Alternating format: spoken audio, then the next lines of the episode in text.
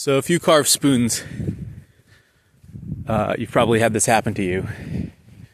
You're splitting up a, a log or a branch, and you look at a piece of wood and you think, well, I could probably get two things out of that. Now, it's a perfectly good piece of wood. You could get a really nice spoon out of it, but you decide to split it in half and see if you can get two instead of just one. And sometimes when you press your luck, it works out and you get two. And sometimes when you press your luck, it kind of doesn't work out and but you still get one, but one doesn't work out. And sometimes when you press your luck, you end up messing up both. And you get nothing where you might have had something.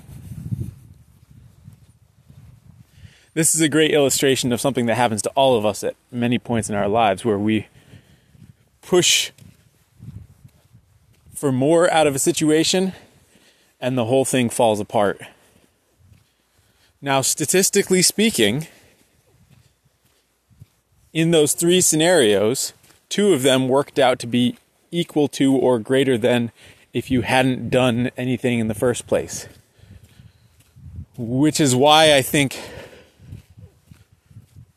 statistically speaking, it makes sense to push. But we don't have to act in such a vacuum of information.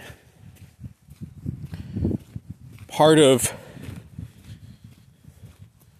uh, wisdom that comes from experience is knowing what circumstances it's worth pushing and what circumstances it's not.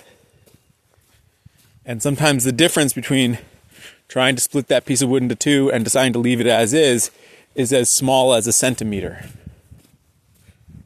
That you look at it and you think, eh, nope. And it's also worth remembering that that decision doesn't happen in a vacuum. Usually, those kinds of squeezing a situation decisions come from a feeling of scarcity, right? You are trying to squeeze as many blanks out of a round of wood as you can because you feel like wood is scarce. Well, why does wood feel like it's scarce? Maybe you could put more time into gathering wood or some money into buying wood so that you don't feel like wood is scarce. In another situation, right, where you uh, try to squeeze as much money out of a situation as possible right? Maybe a sale, right? You, you think to yourself, well, if I ask for this much more money, you know, maybe they'll take it, maybe they won't. And then they then they don't. And you lose the sale. You can ask yourself, well, why did I feel like I needed to squeeze that money out of that particular sale? Was it because I was feeling poor? Was it because I was feeling like I don't get that many sales, so each one has to count. And you end up in this feeling of scarcity that itself leads you to feel like you need to make this dance. You need to walk that fine line of squeezing as much out of every situation as you can. But as I said, there's another way to look at it. You can look at ways that you can increase the number of sales opportunities coming in. There's so many ways to do that. So there's so instead of looking at a situation and saying, how can I get as much out of this as possible? And walking right up to the point of the whole thing falling apart, you look at a situation and say, that's nice. And I've got lots more where that's coming from. So I don't need to squeeze the situation. And I think when you get yourself into a place where you don't need to squeeze the situation, that's when you start living a life where things are abundantly coming in because you are leaving opportunity for the other person if it's a situation where you're squeezing some other person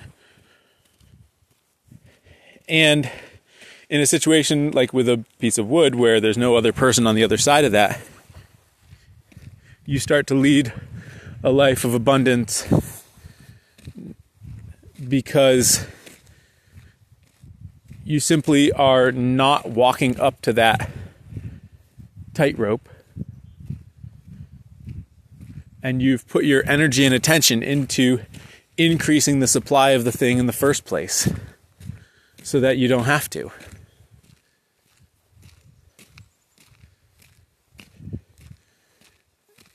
And once you're in that place of, of having an abundance mindset where you focus on making it so that there is no scarcity, that becomes easier and easier to perpetuate. And you come to realize how many problems in your life stemmed from feeling like something was scarce and squeezing it too hard. Thanks for listening. Talk tomorrow.